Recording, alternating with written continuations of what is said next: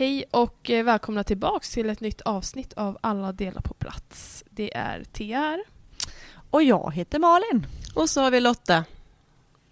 Och idag eh, så har ju vi tänkt att vi ska prata om leken. Leken, den underbara leken. Som finns överallt hela tiden.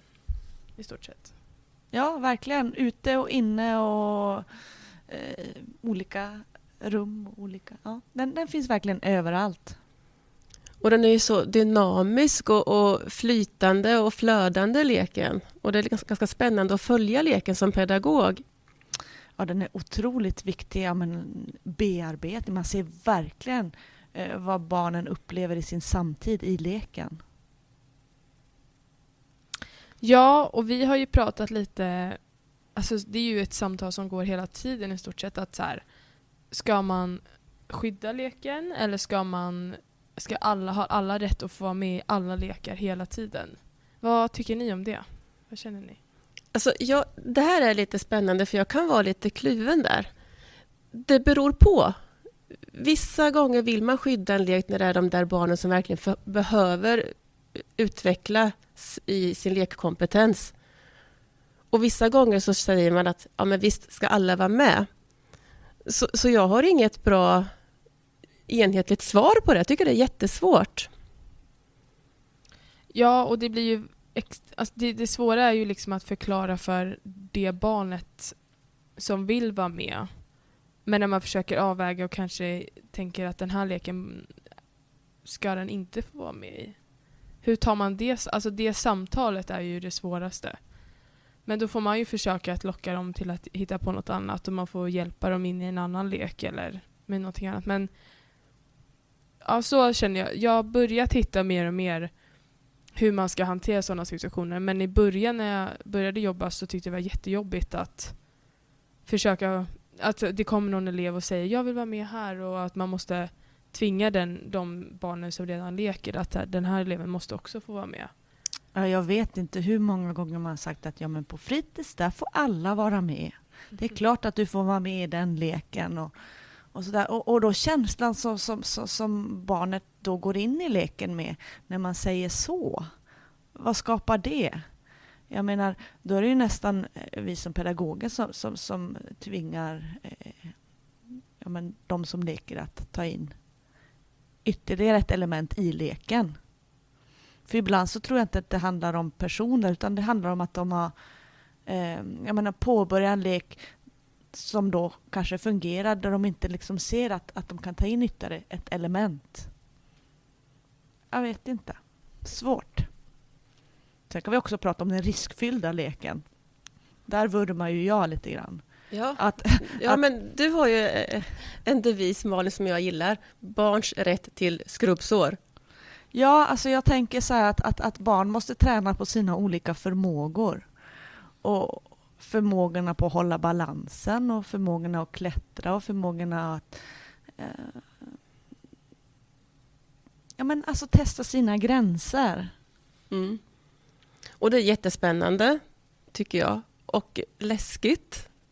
För jag är inte riktigt lika där i tanken än. Jag, jag står fortfarande med, en, med hjärtat i halsgropen när de far ner på våra nybyggda ramp här eh, på skolan och försöker tänka att det är bra om de får lite skrubbsår.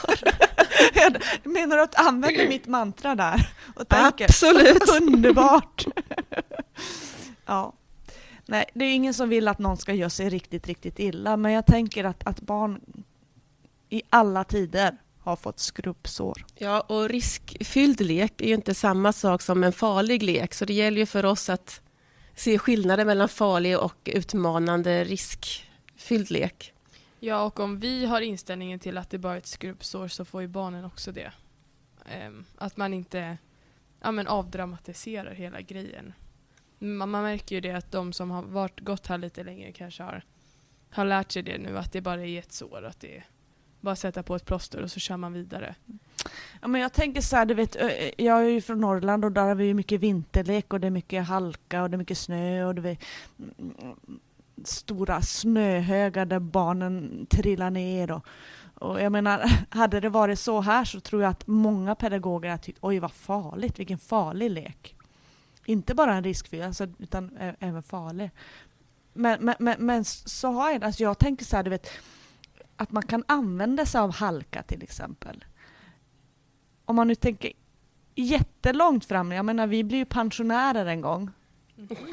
Faktiskt, tro det eller ej. Men, men jag menar, eh, sådana halkolyckor är ju bland de vanligaste benbrotten bland de äldre. Om vi då har, om man får träna på den förmågan att halka eller att hålla balansen, då kommer de kanske förhoppningsvis klara av halkan även när de blir äldre. För att det sitter i ryggmärgen. Det är en, det är en riktigt spännande tanke det där. För, för just nu har ju vi, nu, nu är det ju inte snöbollstid, men det kommer ju bli kanske. Och där har vi också tänkt det här med att vi inte kastar snöboll.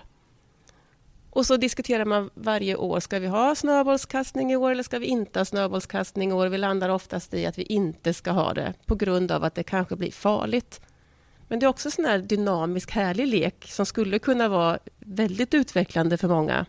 Och vad är farligt i den leken egentligen? Jo, jo jag vet en sak. Det är om man gör eh, eh, en snöboll som kanske har lite grus eller sten i. Då blir det farligt. Ja, men då är det väl bättre att vi eh, som undervisande pedagoger undervisar i hur en bra snöboll kramas då. Och kanske ha en plats för snöbollskastning. Det kanske är att man ska kasta prick någonstans. Jag menar förra vintern, kommer ni ihåg att, att jag hade lagt ut massa så här dragkampsrep i typ en korridor i snön. Mm. Och att de som ville kasta snö på varann, de fick springa igenom den där korridoren. Och då var det ju så att, att, att, att, att de, det var ju frivilligt. Och det var bara där. Ja, och det, alltså det som är mest spännande med att kasta snöbollar det är ju att man inte får kasta snöbollar.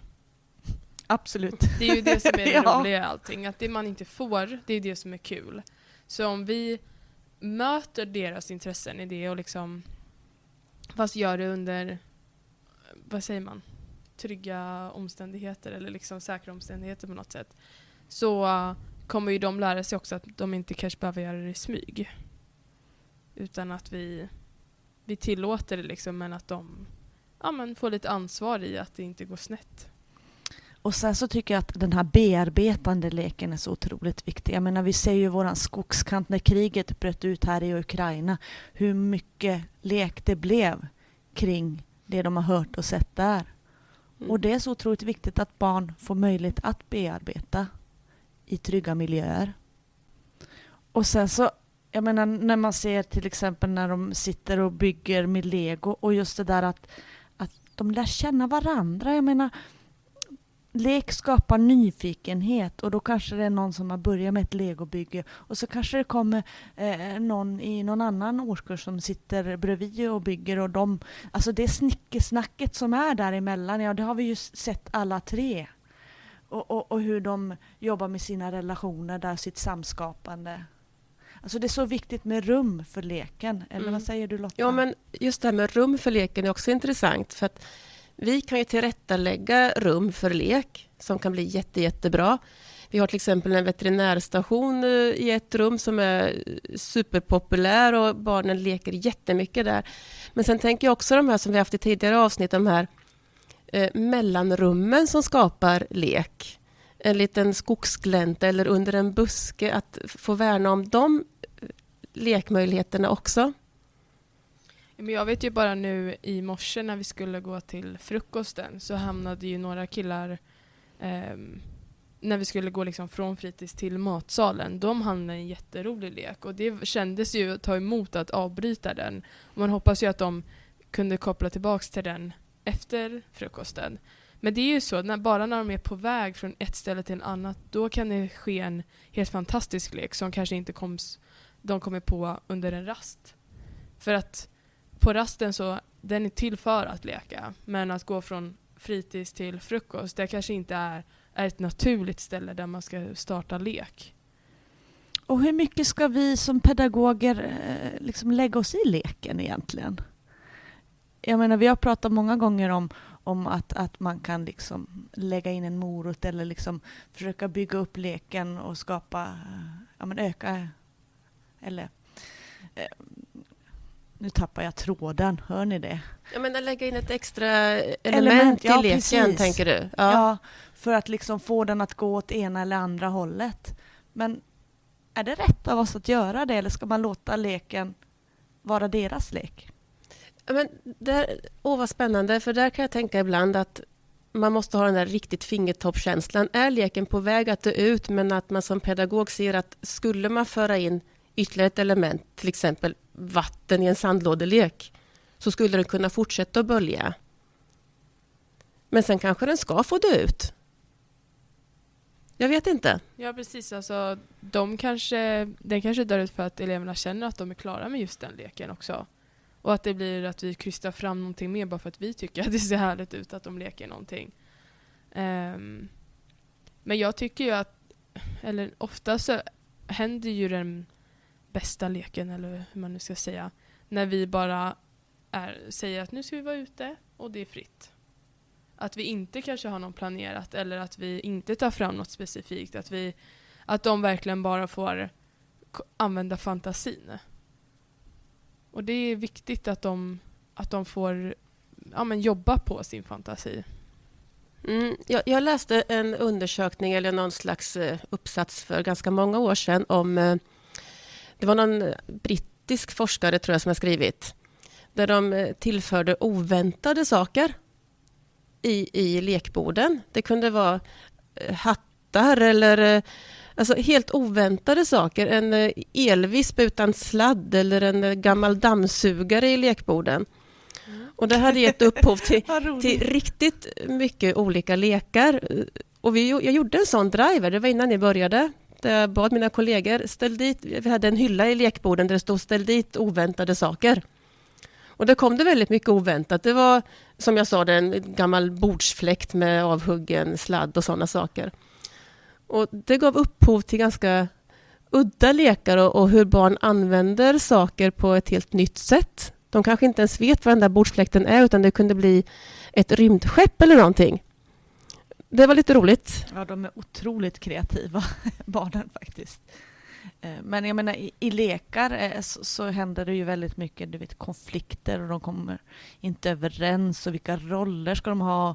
Ja, men det finns ju faktiskt inte tid. Det är, vi har redan två hundar i den här leken, utan vi, det finns inte plats för, för en till liksom. Och, och, och hur de tränar på att hantera det och lösa det själva. Det tycker jag också är spännande. Det är verkligen en bra och trygg plats för att öva på konflikthantering. Ja, och hur mycket ska vi lägga oss i där? Jag kan tänka att man kan stå som en vuxen bredvid men verkligen försöka att inte lägga någon värdering åt i det det ena eller andra hållet. Ja, för att vi, om man väljer redan från början att, eh, att vi inte ska vara ja, men delaktiga i deras lek på det sättet, utan vi ska stå utanför och kanske observera eller så, så blir det också svårare när de väl kommer med i konflikt. Om man inte riktigt har koll på vad de har lekt eller vad de har gjort eller så. Men det... Ja, man märker ju när de blir lite äldre att de löser det själva på ett sätt. Och när de är yngre att de behöver liksom stöttning i konflikterna. Och då räcker det ju oftast att komma dit och att de vågar prata med varandra för att det står en lärare där och sen löser de det. Men eh, ja, det är svårt för det kan vara så, som du säger, att det är en hund för mycket. Eller det, kan, det kan vara så små detaljer och så invecklad. Så att det är nästan, ibland är det omöjligt att lösa en sån konflikt. Mm. Då får man kanske avsluta leken eller göra hitta på något annat med dem. Mm.